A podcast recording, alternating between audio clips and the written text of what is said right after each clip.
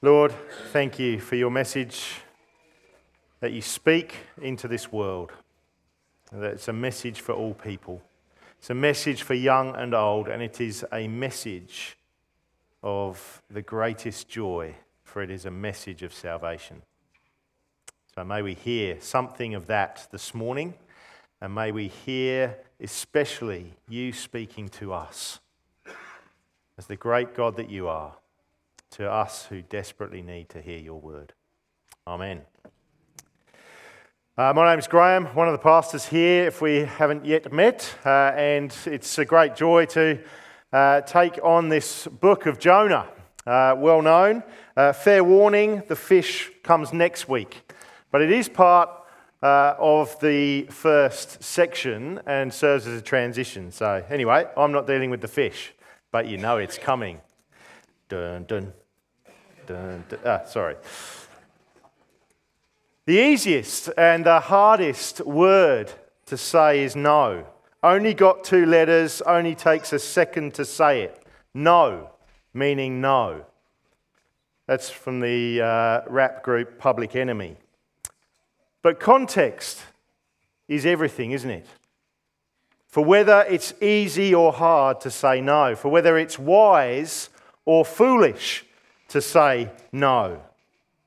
It matters what the stakes are. It matters who or what you're saying no to, doesn't it?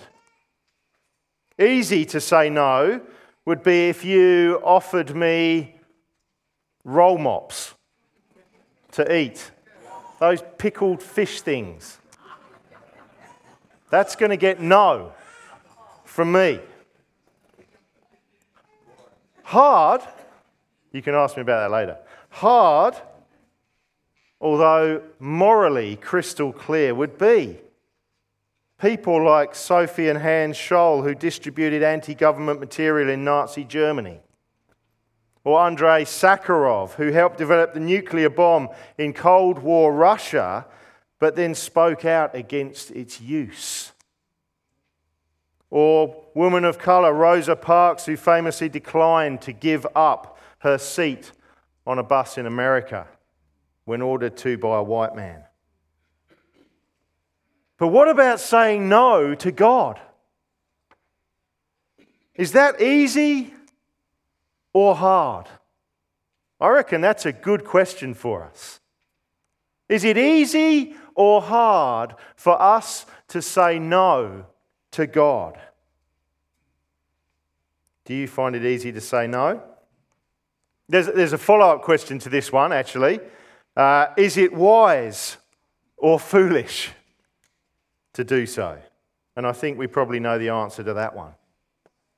But as we start on this series in the Bible book of Jonah, at least what we see is that an individual response of no has consequences that are not confined just to that individual.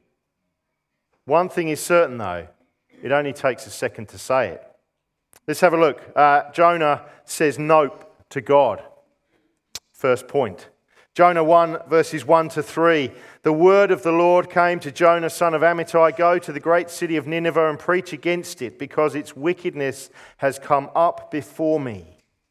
But Jonah ran away from the Lord and headed for Tarshish. He went down to Joppa, where he found a ship bound for that port. After paying the fare, he went aboard and sailed for Tarshish to flee from the Lord. God says, Go. Jonah says, No. Jonah ran away from the Lord. Jonah fled from the Lord. That's quite staggering when you think about it. Jonah's a prophet. He's been called by the Lord specifically to speak his word. Therefore, he knows the Lord. He knows, therefore, that he cannot get away or run from the Lord. And so, what that means is that his response is nothing but blatant, willful disobedience. It's a nope. And why this nope? Why this opposite disobedience, this reaction? Because of Nineveh. Nineveh is the bad place with the bad reputation. These people don't deserve God's word. There's a, a, a, kind of ethnocentrism, that's a big word, but it means putting one group of people at the center above all others, where we, as that group at the center, are the most important. We are the blessed. Enemies, look out. And if one word describes Nineveh, surely it's evil.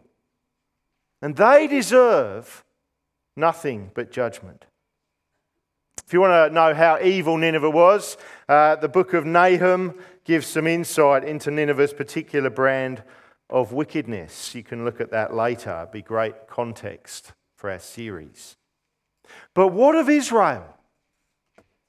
What of Israel, the, the people group that Jonah has effectively put at the center? His people group. Were they lovable, innocent, and pure as the driven snow?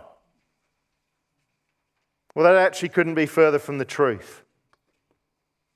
The 19 kings of Israel, known as the northern kingdom, distinct from Judah, the southern kingdom, without exception, those 19 kings did evil in the eyes of the Lord. The evil ruled, and the people suffered. And yet, even within those harsh circumstances, God's word through his prophet came to them. It spoke, in one case, of a massive restoration of the nation and its borders, which happened in the reign of one of those kings, Jeroboam II. But the prophet that spoke of these things, guess who that was? Jonah, son of Amittai recorded in 2 Kings 14. Crucial here, though, is understanding what the reason for this blessing from God was. Verse 26 The Lord had seen how bitterly everyone in Israel, whether slave or free, was suffering. There was no one to help them. What was the reason for God's help? What was the reason for that restoration and that blessing? What was the reason? It was Lord's compassion. It wasn't his commendation. You can read another prophet, Amos, to get a feel for how relatively good Israel were doing in their non evil. Hint Amos has to say to them, Seek good, not evil, that you may live. They weren't doing great at all. As Ralph Davis puts it, prosperity may be a sign of the Lord's compassions, but not of his commendations. And it seems that God's people had got confused. There was a complacency that assumed, that presumed, God would only bless them and should not have compassion on others, and certainly not filthy Nineveh. And that's what Jonah, it seemed, believed. That was behind his nope. And I wonder if you can already see where this might lead for us, where it was taking God's people in Jonah's time, in fact. See, at one level, Jonah embodies Israel. And his attitude reflects the nation of Israel's attitude towards other nations.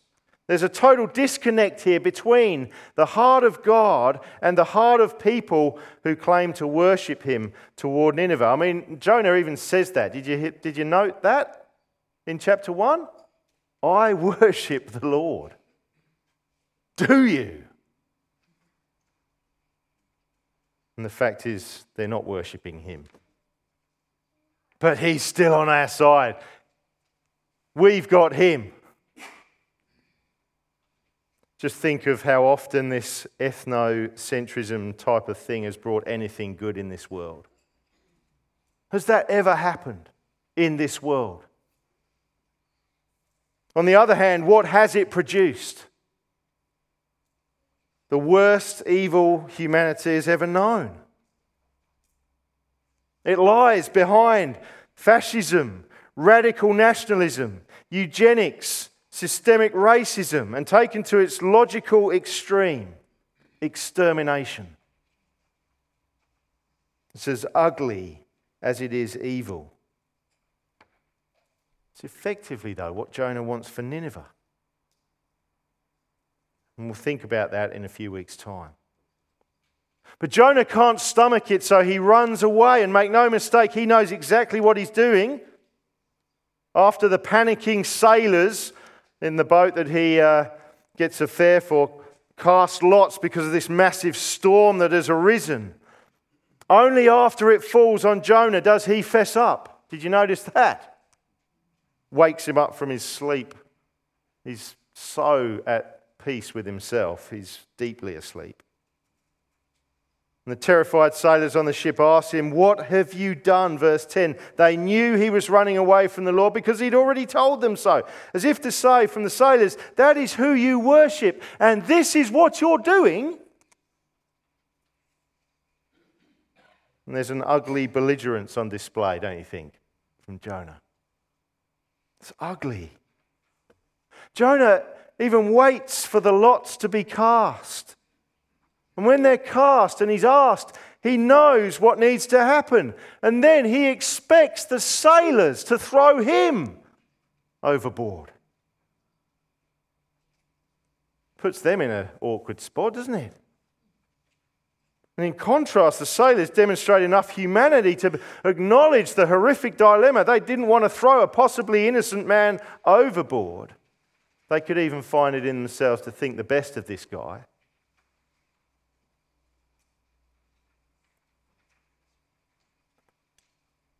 Jonah said no to God. And God has given a message, a message to be preached, a message of good news, a message of warning, a message of love from God to those who don't deserve it, a message that everyone needs to hear. What would be our reason then for not wanting to share it? Do we have one? With a far greater message than Jonah had. What would be our defense for taking self righteous postures in relation to our society and routinely casting judgment on those outside the church?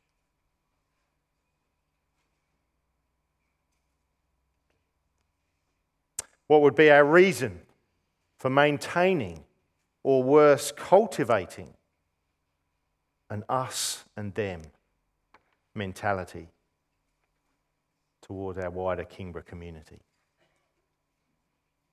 See, the question for us is something like this Where is the love of God in us?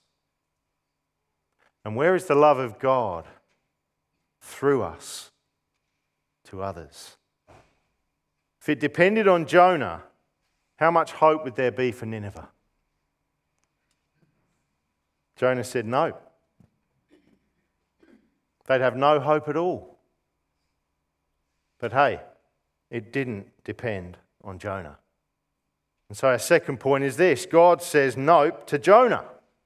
Effectively, the Lord, verse 4, sent a great wind on the sea, and such a violent storm arose that the ship threatened to break up.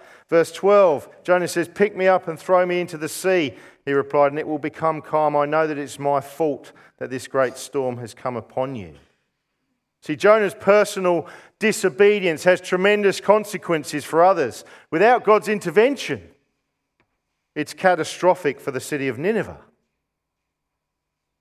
But most surprisingly, do you see that God uses the occasion of Jonah's disobedience to apparently, it seems sort of incidentally, save a bunch of pagan sailors? It's vintage God, isn't it? And probably salt in the wound for Jonah when he reflected on it. And it highlights our big idea today, and it's this that God makes his saving purposes happen even in spite of his people's disobedience. And that is good news for everyone. See, God knows what he's doing. And when he says nope, it's still yes to his purposes, isn't it? Which is very, very good news. It was for these sailors, verse 13, the men uh, these sailors did their best to row back to land, but they could not, for the sea grew even wilder than before. Then they cried out to the Lord. Please, Lord, do not let us die for taking this man's life. Do not hold us accountable for killing an innocent man, for you, Lord, have done as you pleased. They recognized that God was doing what he pleased. And they worshipped him when they were safe. Stunning thing, isn't it? And the point here is not that we just uh, assume that God will work in spite of us.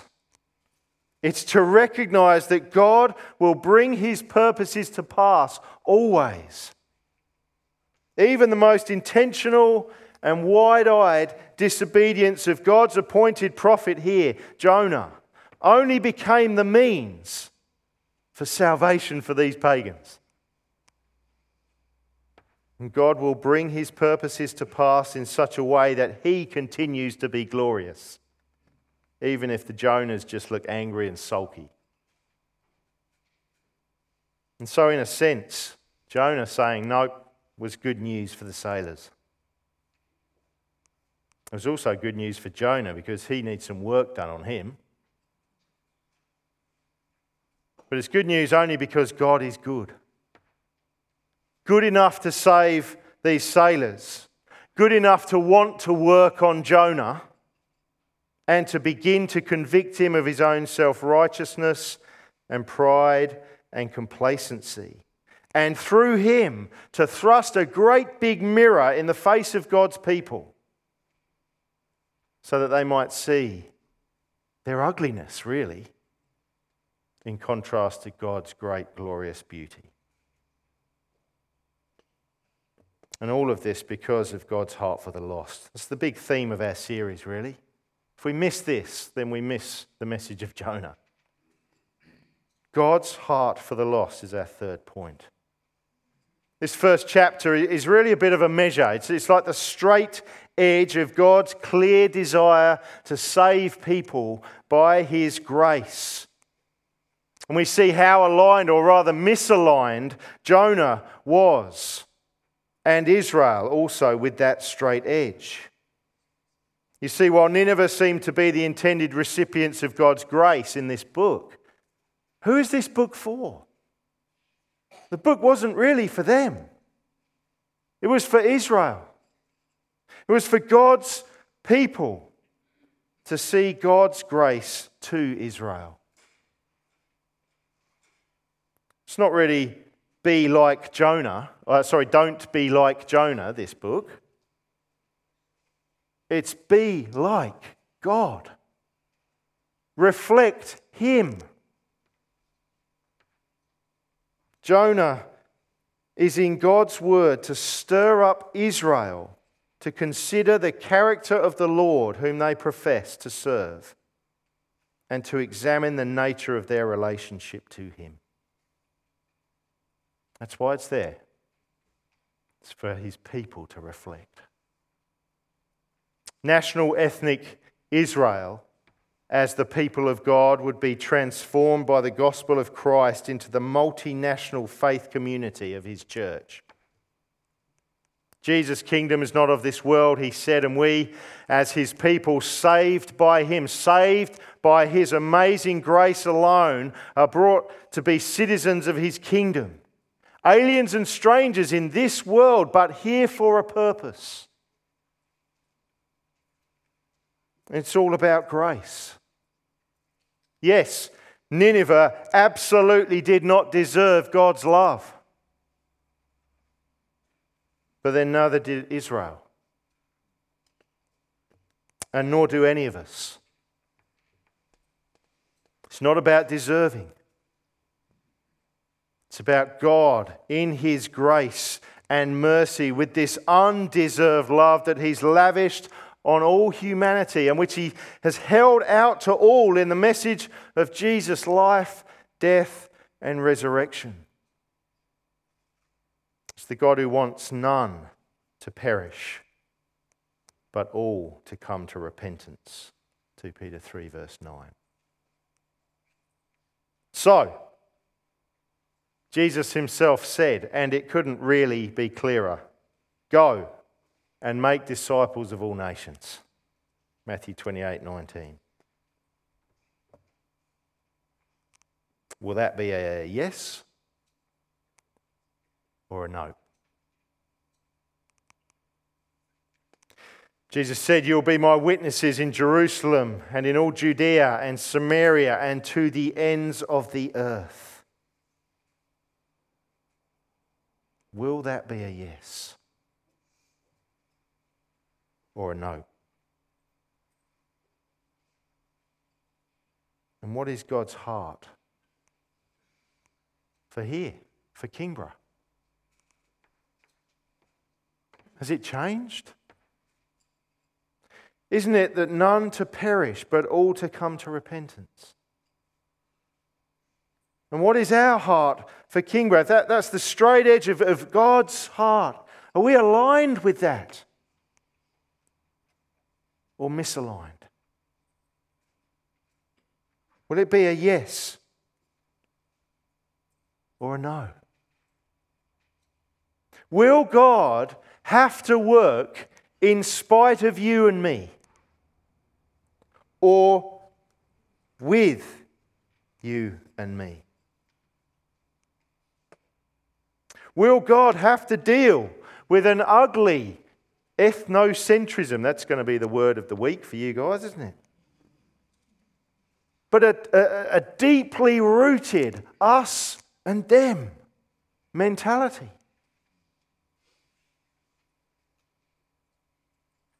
It really depends on whether we're yes or no to God's heart for the lost. And we can know for certain that God will make the most of every opportunity for the glory of his name. We see that in this chapter, don't we? Even if we won't make the most of it. But how can we settle for that?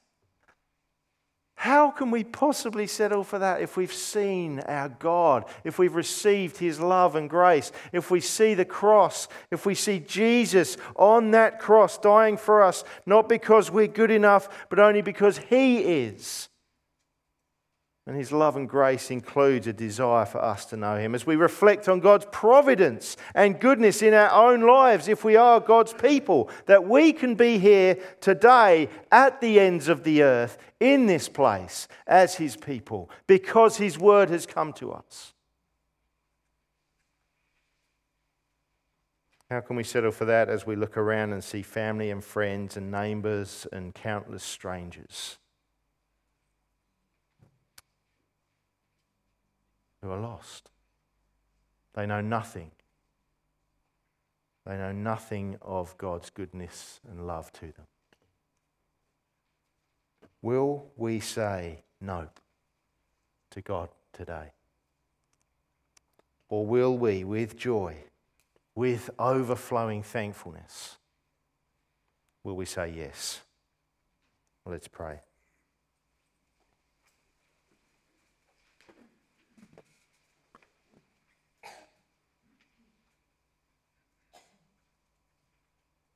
Just going to spend a, a minute or so just reflecting on God's great goodness to us in Christ. That while we were still sinners, Christ died for us. The demonstration of God's love. As we reflect on what Matt said earlier, words of Christ, uh, words of John about Christ. For God so loved the world that he gave his one and only Son, that whoever believes in him shall not perish but have eternal life. Spend a minute reflecting personally, and then Julia will.